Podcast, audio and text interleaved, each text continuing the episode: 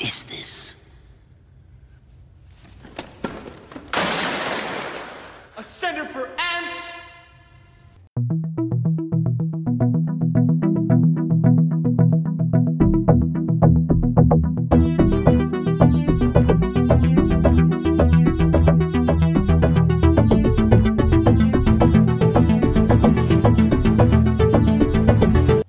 are now listening to the Enter VR podcast. I'm Chris Miranda, your host, and today I'm li- um, today I'm speaking with Alex Chu. Alex is intera- an interaction designer at um, Google Daydream, and he was also a former designer at uh, Samsung's Milk VR.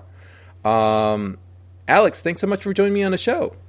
Yeah, hi Chris. Thanks for having me. So, man, man that's um, those are quite the places you've been uh, been having the ability to, to work work at. And um, can you tell me a bit about um, your journey into how you got started into virtual reality in the first place?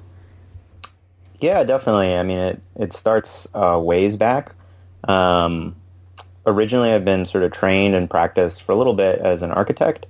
Um, and I think you know one of the things that really interested with me about architecture at the time, and this is like early 2000s, um, was the way that uh, computers were really sort of changing the type of architecture that was being done. Um, so you started getting these programs that could handle like more advanced geometries, and um, and that enabled buildings to go from sort of these rectangular shapes to all of a sudden starting to be, you know, these like jagged uh, primitives or you know these curvy shapes that you would get in like a Frank Gehry building things like that.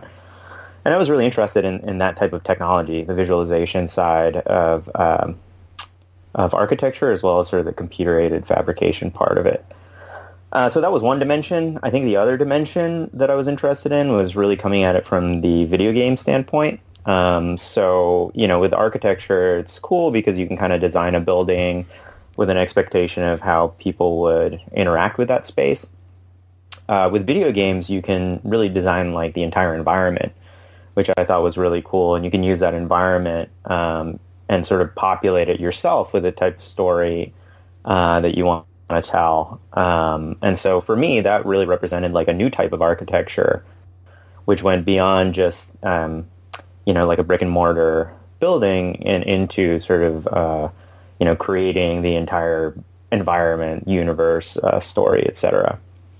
Um, so eventually, uh, you know, I decided to take that interest and um, go from architecture to video games for a little bit. And I ended up attending a a school uh, or a program at SMU called uh, Guildhall, and they're a video game development uh, program. They do like a master's and a certificate. Um, so I ended up actually studying, you know, video game development there. Um, it was great education. I got to know like a lot of people that were really passionate about games.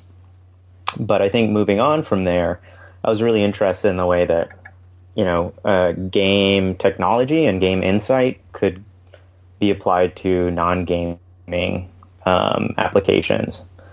So from there, I went to uh, Halliburton, worked in their uh, technical software team, and then eventually made it to Samsung. Um, Samsung, I was working at the R&D lab, and it, it provided some amazing opportunities to work with uh, super intelligent people with a lot of cutting edge technology. And uh, one of the things that uh, we started out working on was actually what ended up being the Gear VR. So we had had like a little bit of, uh, uh, you know, prototyping and development on our, our, version of the Gear VR, which was essentially just like uh, know, a 3D printed thing that you could drop a phone into, and you know, it's it's everybody now kind of understands it, but at the time it was sort of new. And then it just so happens that uh, Oculus, also in Dallas, was um, looking at something similar with with Carmack leading that team. And so eventually, yeah, our two teams got together, and uh, I guess the rest is history. We came out with uh, the Gear VR, and uh, one of the products that I worked on as a lead designer was Milk VR, which was Samsung's uh, 360, um, their 360 video streaming service. Mm-hmm. And uh, yeah, eventually, so that kind of took off, and I was you know, getting a lot of momentum from working on that and decided to move to San Francisco with a friend of mine uh, to do a startup called Vicarious. Um, and we were essentially making something like Snapchat stories, um, but using 360 media. Mm-hmm. Um, we had kind of this cool app that like, uh, you know, it you could create these little stories from you know picking a couple different pieces of media. You could put a soundtrack over it. Um, you know, add text and and I don't know little doodads and things like that to the story, and then share it with your friends. Um, that ended up lasting about three years, and then we kind of ran out of money. Um, but I was in San Francisco, and uh, the opportunity presented itself, and now I work at Google Daydream, which is kind of an amazing plan B for, you know, failing a startup and then ending up there is like pretty okay in my in my book. Um, walk yeah. me walk me through the decision of like of like um, saying to yourself, "All right, we did vicarious enough. This is you know like what was the calculation in your mind be, be, behind like, all right, do we keep pushing this startup vicarious or do I like you know s- span out and and go for uh, for for for daydream sort of collaboration or work like what is what yeah what was your calculus at that point? Like was there something happening in the industry that like were there signs in the industry that were indicating to you that like okay well it's time to pivot. It's time to like think differently here or or it, maybe I was too early. Like what was your your logic at that time? Well I think you know ultimately the decision came down uh, because we we literally ran out of money. like, you know, I had been like not paid for five months, and it was just like, all right, well, you know, this has gone far enough. Um, but I think you know, in in kind of the final days uh, of the company, um, you know, we had several like ramp down strategies. Um, one of the things that uh, we didn't really know, like when we started the company, was you know this this product relies heavily on, on like 360 cameras being adopted um, if we were going to make it sort of a true like UGC platform for 360 stories. Hmm. That really didn't end up sort of panning out. Um, people are still developing great 360 cameras, but they never hit mainstream uh, the way that we would have hoped.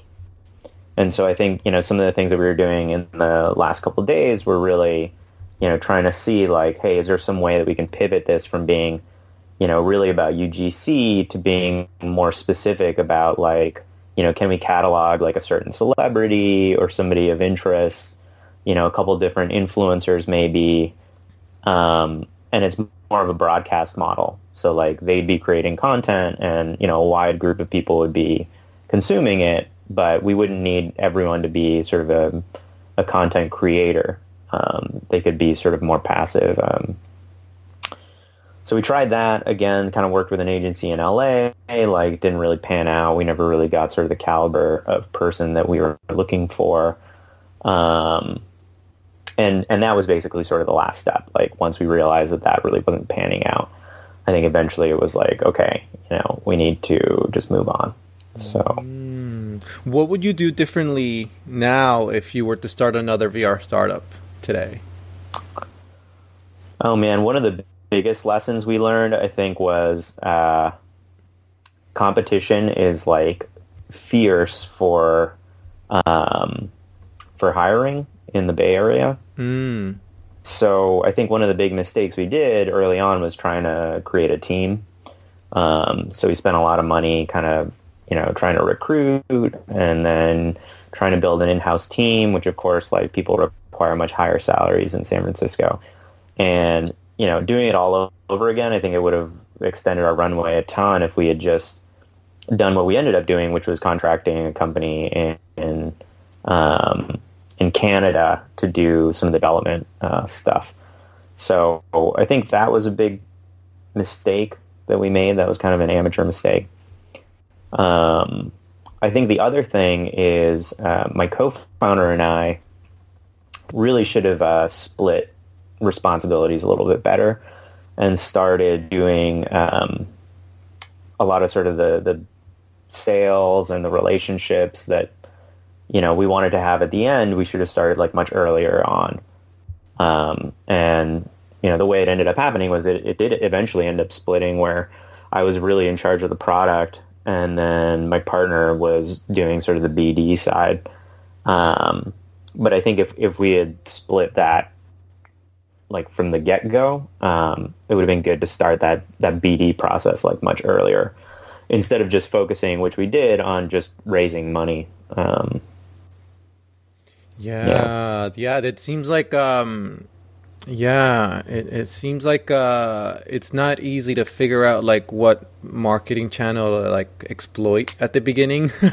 it's mm-hmm. it's like um, yeah, because you have minimal resources, you have minimal data. Like, yeah, what data were you going off of to try to like make inferences on like the kinds of audiences you were going after? Like, because that's the thing. Like, if you were yeah, if you were trying to start a YouTube channel, like you would go after like a certain demographic of people or interests, and then and you can go out like, but like I don't know, like what was it? What the market looked like at that point? Like, what was it, what were the difficulties behind trying to get um, like a market started at that point?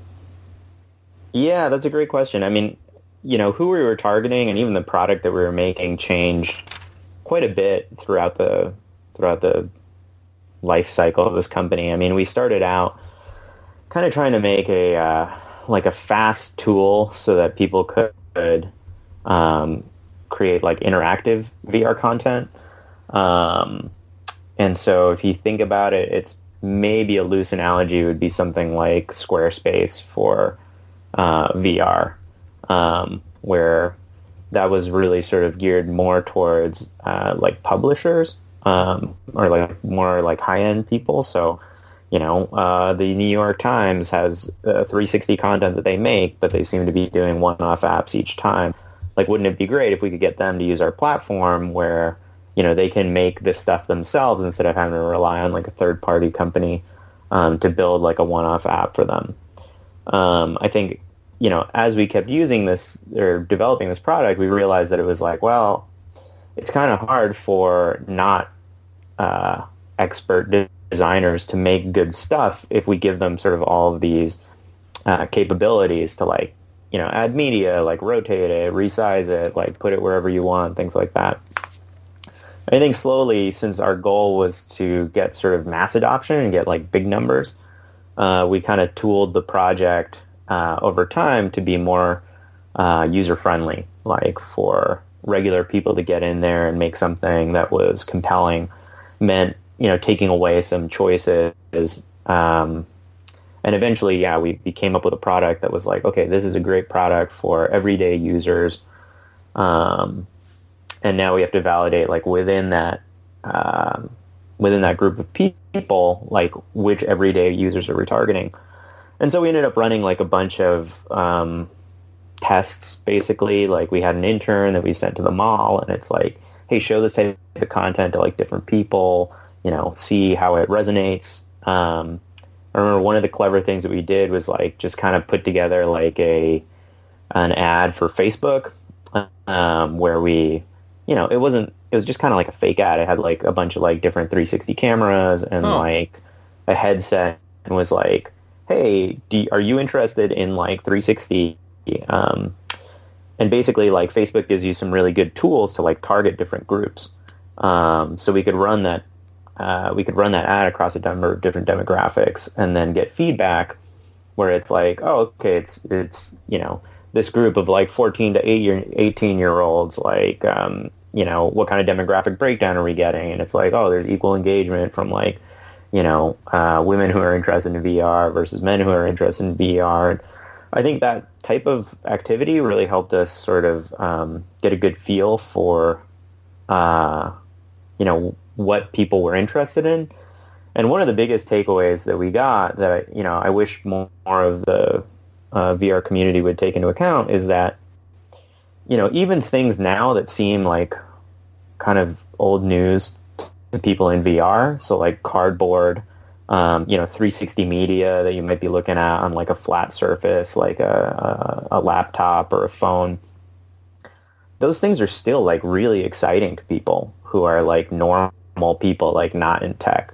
So just going around and showing people like, hey, this is what you can do with a cardboard, um, got people really excited. Um, at least, you know, for the first couple times that we showed them, like, um, this still seems magical. So, you know, I would tell people to just keep that in mind. I know that like a lot of the industry is like, you know, you get a little bit jaded when you keep doing like all these different experiences and, you know, after a little while you're like, oh, if it doesn't have like, you know, uh, six six tracking uh, with like super high resolution uh, screen, like I'm not going to do, do it. Um, but you know, I think if you're actually appealing to sort of like a wider audience, um, you know, it's it's good to remember that it's like this thing is still impressive to, I think, to normal non-initiated VR users.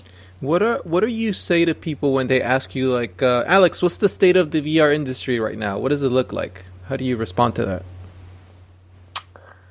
Yeah, it's interesting. I mean, I think that it definitely sort of entered the trial of disillusionment.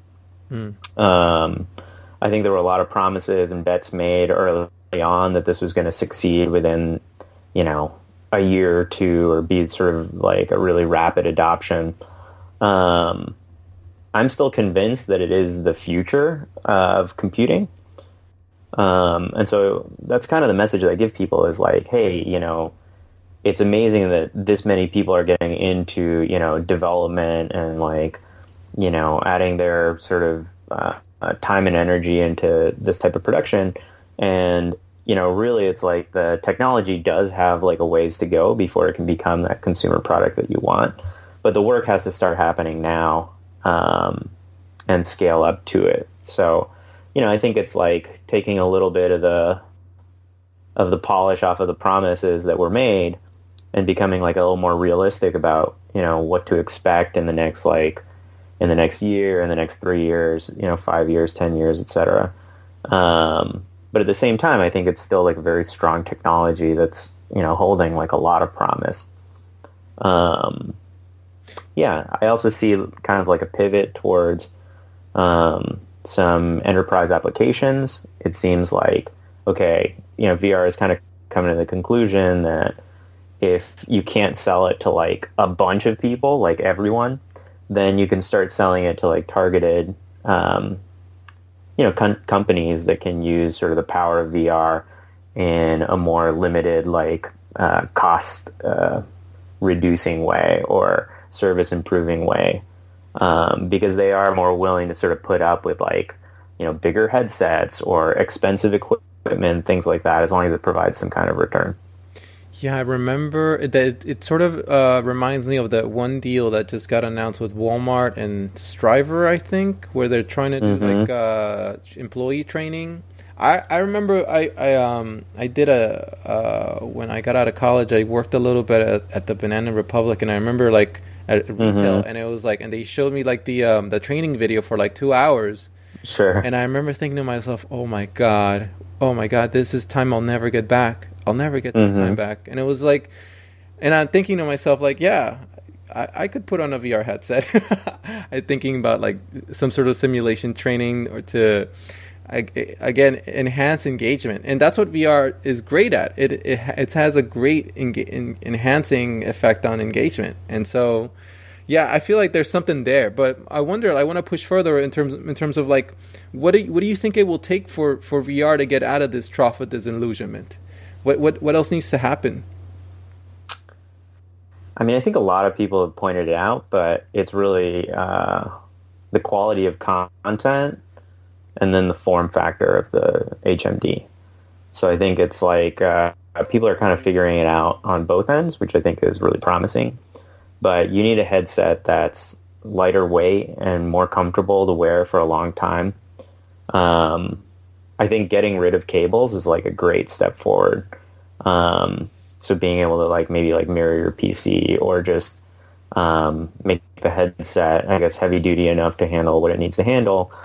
Um, but then also, yeah, like the experiences, you know, it's like um, you get to develop games and storytelling and then some of these like productivity things that are going to really become sort of killer apps. Um, I know people have been throwing that around forever. And I think uh, the closest thing that I can guess as to like being a killer app is kind of like Tilt Brush. Um, it was there from the start, and it's something that people use, and they keep finding new uses for it. So I think stuff like that is really promising. Um, yeah. What? Let me go back. Let me ask you a little bit more about like, um, unless you had something else you wanted to add. Sorry for interrupting. No, I think that's it. I mean, I think it would uh, it would be a focus on uh, content and form factor. Yeah, I wanna I wanna go a little bit deeper into like your interaction designer experience, and I want to know more about how did how when you at first walked into like the world of interaction design in VR, like how did that feel different from what you were doing before? So it actually wasn't really that different. Um, yeah. I think, you know, with an architectural education, you're basically working on, you know, the ultimate human input, like design education, right? So you're creating spaces, you're designing like how people interact with those spaces. And I think that that training is some of what I was able to bring to VR design that's still sort of valuable uh, to a lot of companies now um, where I'm seeing architects get more and more involved in, in VR because it is sort of similar to like the type of language that they're used to designing in. Um, so yeah, when when I did Milk VR, which was one of the big um, early sort of uh, UI heavy uh, applications, um,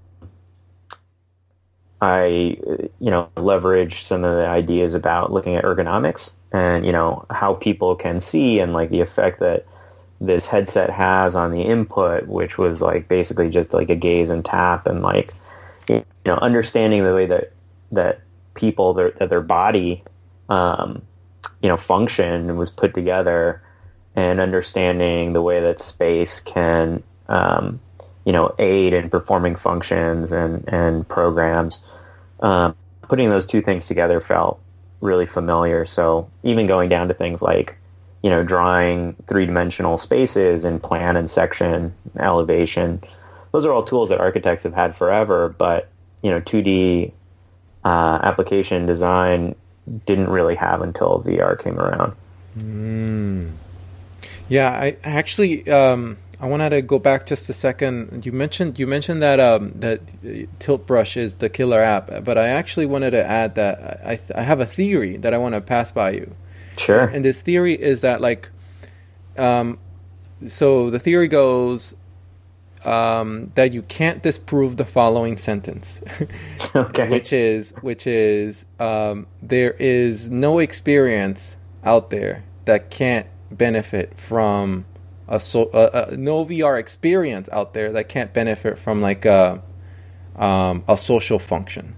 So when I think about it, I'm like Google Earth with VR would be amazing with another person in there. Tilt Brush would be amazing with another person in there. It's one of mm-hmm. it's one of the reasons why I keep going back and back back and forth to like Rec Room and VR chat is because like there's people in there where I can where where the gov- where the environment takes in more meaning because there's mm-hmm. a different person there every time and it's um and i think that you you guys are sitting on a gold mine if you allowed for that sort of interaction and experience and collaboration to happen dude dude mm-hmm. you'll you won't let me i'll yeah i'll never i'll never take off the headset i'll always yeah yeah so so i think you're definitely right but like i think there's a there's a another element in there and this is the thing like i haven't i haven't encountered a vr app myself where I where I was like, you know what? I just want to experience this by myself. I don't want anyone else in here. No, mm-hmm. I, there's not a single not a single one.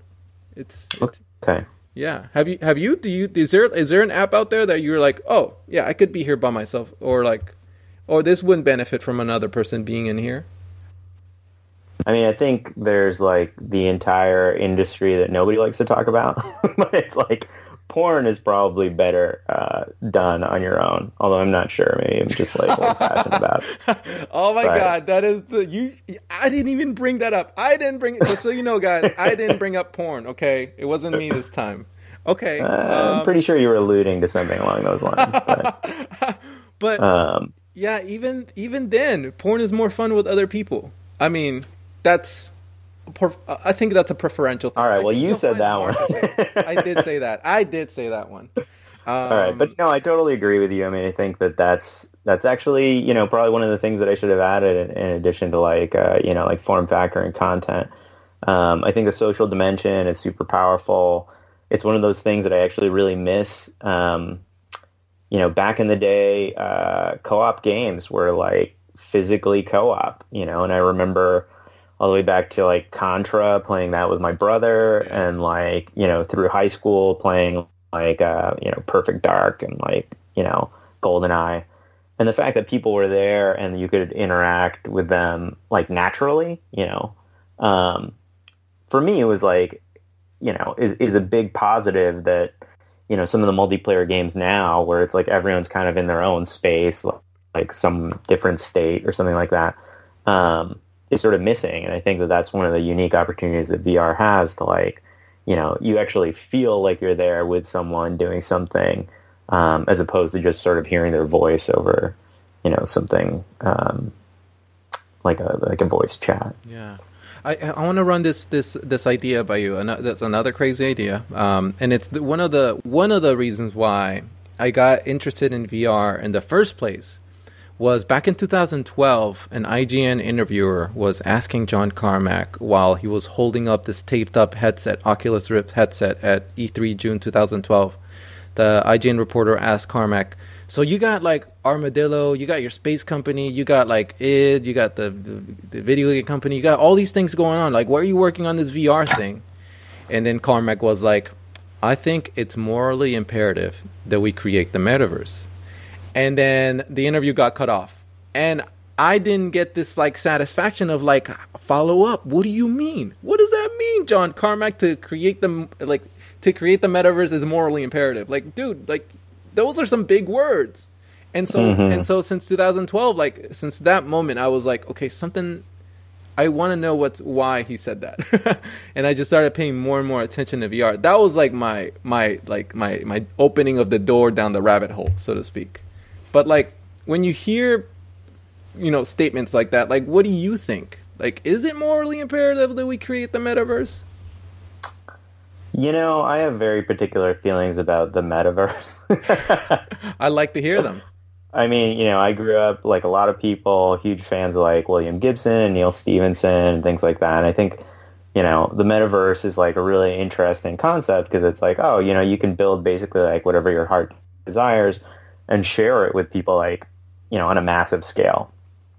I think, you know, that's really interesting to me, but I think what the actual metaverse is going to be is just like our regular universe, but with layers, you know, on top of it. So to me, it's like, you know, seeing like a, you know, perfect AR, you know, like a world in which we have that sort of perfect AR where and you put on your glasses and you can see all the different layers and you can see information about each other.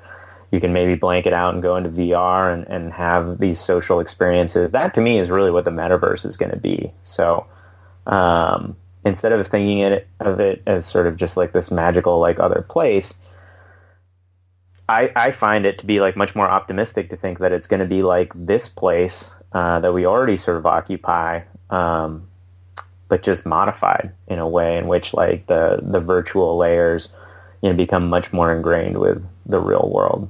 So yeah, I don't know. That's that's my take. I always you know saw that a lot of people, especially early on in VR, were really inspired by the concept of the metaverse, and you know I can see the the benefits in, in sort of being able to like have everyone sort of craft their own universe. But uh, but at the same time, like I'm really way more optimistic about like the social good that can be done when you know you spend a lot of that effort and energy into improving like our current universe. I don't know. Yeah, and I wonder, do you? What is the the potential reach of VR in in your mind? Like, what is when when we say, all right, VR is going to become ubiquitous, and and I don't know to what extent do you think that ubiquity is gonna is gonna be? I mean, this is no man's land speculation world, so so no answer is wrong. Um, but I wonder, like you know, how will VR and by VR do I mean like you know any mixed reality headset because AR and VR are gonna like merge. So I'm thinking like, will will these HMDs become as ubiquitous as smartphones at all ever, or or is this or are we gonna you know, be stuck to being a, our own niche, a big niche, but a, a, niche forever. What do you think? Uh, you know, I always kind of trend a little pessimistic. So for anyone who knows me, I think they won't be surprised. But um, I do think that it's going to be niche for a really long time, um, if not forever. I mean, I think you know you can look at like the way that technology is being sort of disseminated and adopted, and you know things like smartphones for us, you know, have you know been um, been basically adopted by everyone. But you also have like a lot of third world countries where the smartphones are just getting there um, and are being used since they're just getting there for lots of different things that you know uh, didn't really necessarily apply to our market. And I think VR is going to be like that, where it's like maybe we get to the point where like a lot of people have them, maybe on the order of something like a console, where it's like not for everyone and not you know in every household, but you know it still carries a lot of weight. But I do sort of put more stock into AR just because it seems to be more, you know, have potential for like being more useful for a wider audience. Um, especially once you start getting a form factor that, you know, is really kind of that idealized version of, of AR glasses.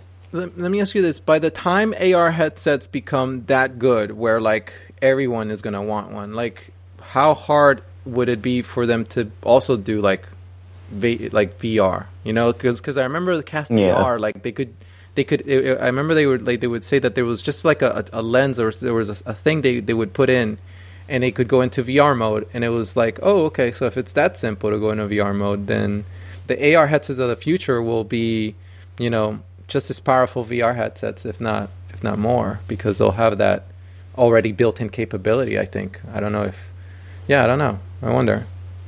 Yeah, I agree with you. I mean, I think it's like if you can do amazing AR, you can do amazing VR, right? Like it's it's you're going to pass amazing VR probably before you get to amazing AR.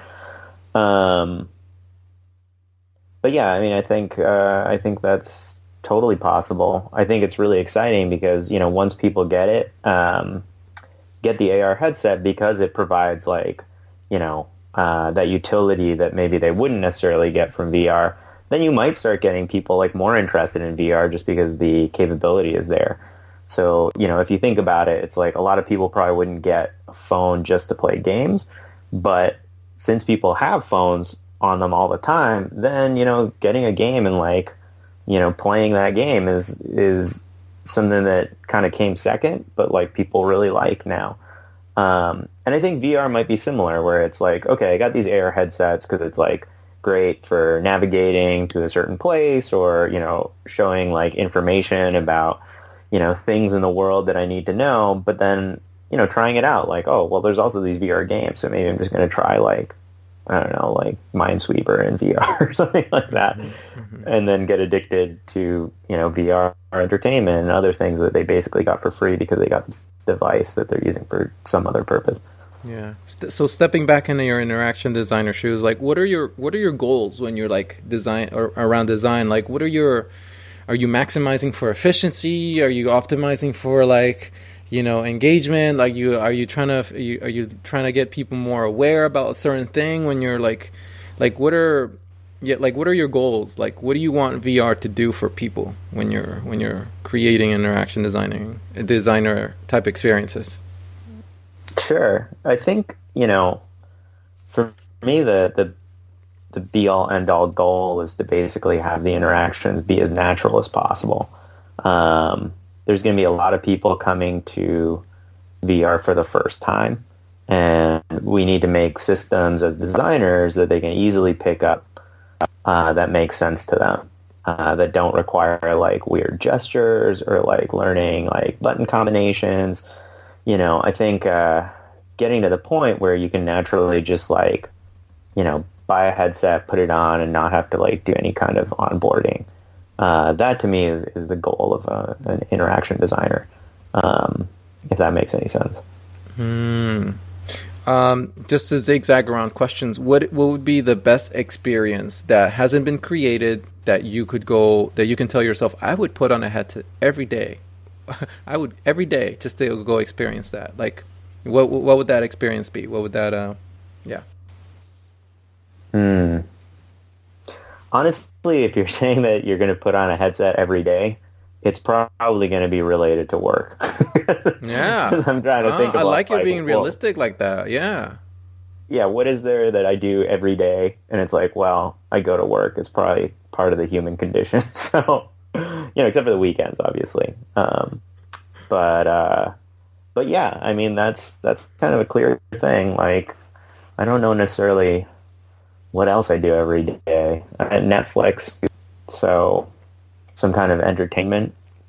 Once it got really good to the point where I would rather watch something in headset because that's probably the only place where I can get that type of content. Then, yeah, I might I might put that on every day. Yeah. But like you were saying, they've got to uh, you know they've got to fix a number of things where, yeah, I I watch Netflix because I can sit on the couch and watch it with my girlfriend. But if I was just going to go into the headset and watch like some 360 movie by myself, um, I would probably be much less willing to do that. going back to VR and work, and I'm thinking about like, have you put thought into how VR can improve productivity in the workplace? Like, um, yeah, like I like I I wonder like what would what will the the next generation Google Docs look like of 2025 when it's volumetric in spatial computing? Like, you what are you optimizing for? Are we are you looking for more efficiency or more natural, intuitive way of exploring? Um, a better way to like create memory palaces or memory uh, for people. Like, what what are yeah? How can how can VR or spatial computing improve um, the productivity space? Yeah, I, I think at like uh, a general level, um, you know, one of the things that you get from VR is basically just like a ton more real estate. So instead of designing for something with boundaries, um, you can start designing outside of that. I think you can also sort of like mix experiences better. So, um, you know, I might be able to, uh, you know, let's say like read a document on training and then and maybe just jump directly into a training simulation.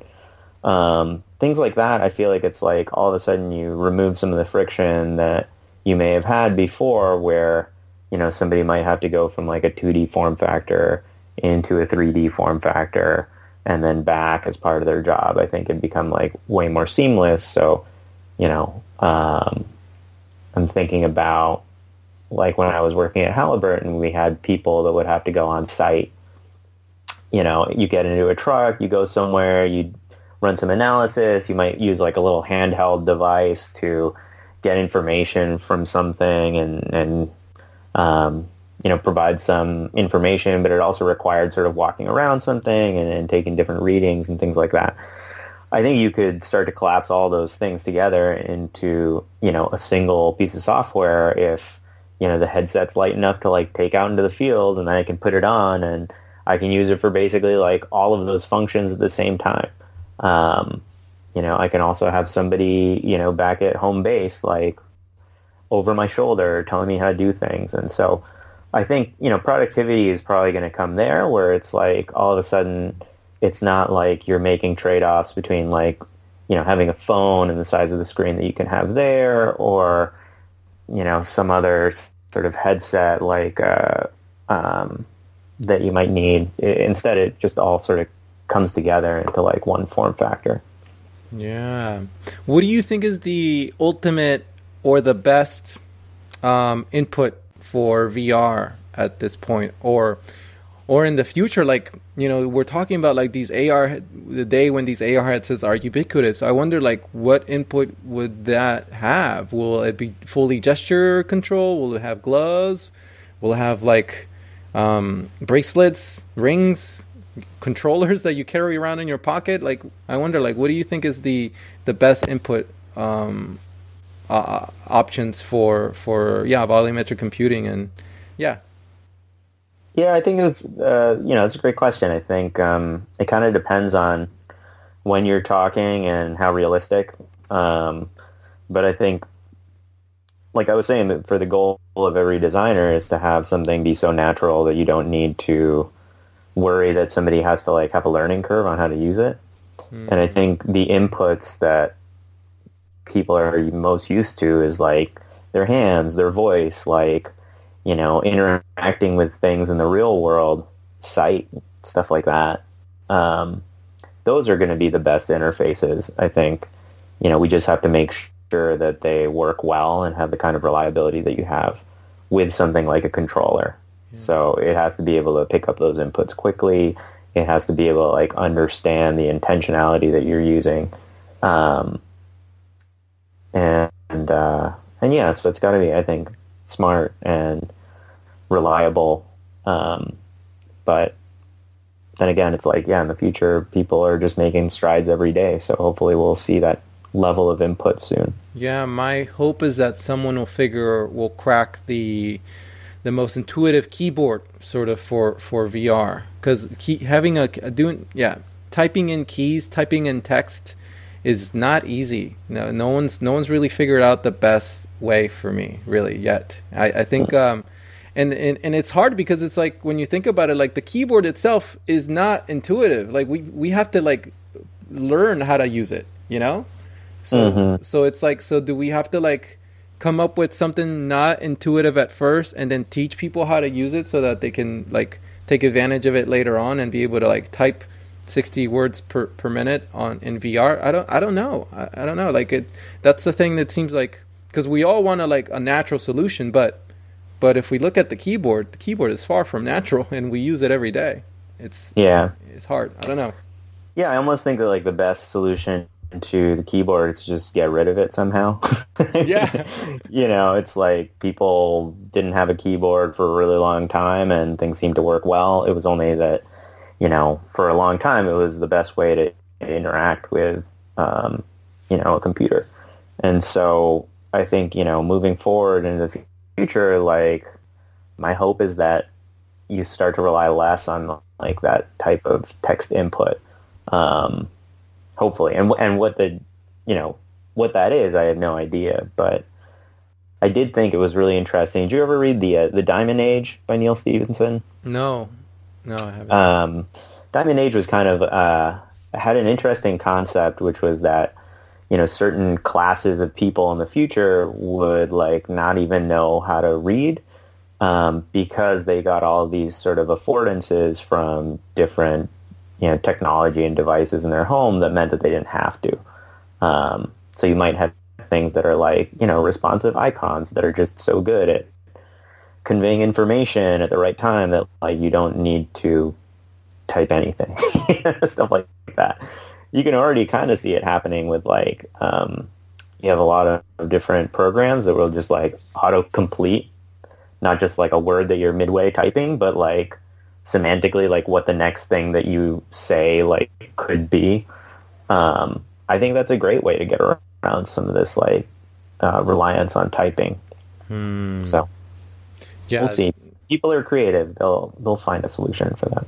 I think so. I I'm I'm I'm confident we will. So when people ask you, Alex, I want to get into VR. I want to be in the VR industry. Like, what do I do? Uh, what, how do I get started? Like, what do you say? How do you where do you point them? What direction do you point them in? And yeah, what's uh what do those conversations look like? You know, I think um, I think VR is one of those things where it's small enough that you still have uh, enough community members that are like interested in bringing uh, new people on board and teaching them things and there's great resources because I think the people that are into it right now are really excited and we haven't really reached that level of competition where people are like getting super secretive about like what they're doing. So, you know, I would tell people that are interested in getting into VR to go to meetups.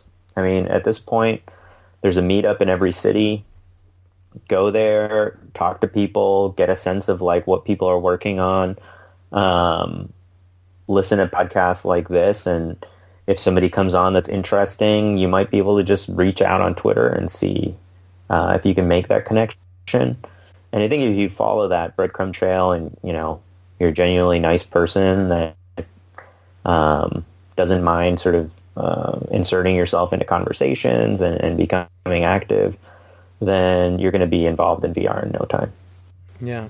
One one thing I always, I, I, at least one of the things that I tried, like as uh, when I when I said to myself, "Well, I'm gonna I'm gonna get involved," um, and I and I would post something, and I would be like, all right, well, put yourself in the shoes of someone else and ask yourself, like, is this valuable?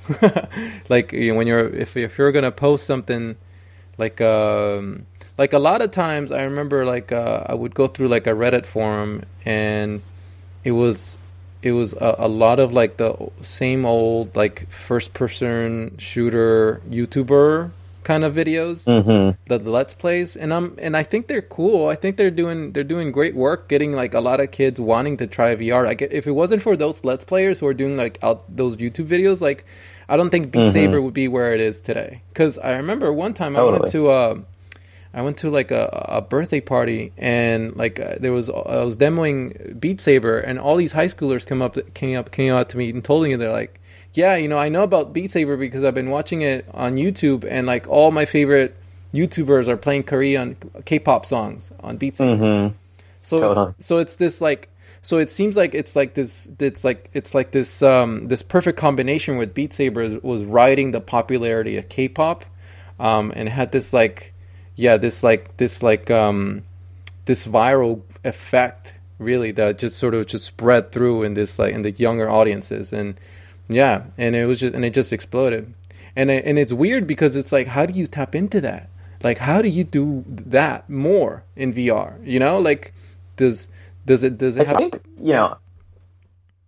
I was gonna say, you know, like, I think with Beat Saber, you know, one of the cool things that made it popular was like uh, they kind of built off of like existing models that people like might already understand. Hmm. So you know, if you play like Guitar Hero, I kind of get like the music game, you know, Fruit Ninja, it's like, okay, I kind of got that. And so it's like when you see these videos, it really just, you know, there's enough of a foundation of understanding what the gameplay is like. And then there's the add-on where it's like, but what if I was in it? You know, and that's enough to like, you know, bridge people so that they can imagine like, oh, hey, what if I was like surrounded by this amazing environment and I was like really in the video game? But it's a video game that I kind of understand. And I think it's like a lot of VR experiences are really hard to translate to, you know, somebody who's never been in VR. But I think, you know, that's one of the ones where it's like, okay, I watched this YouTube video.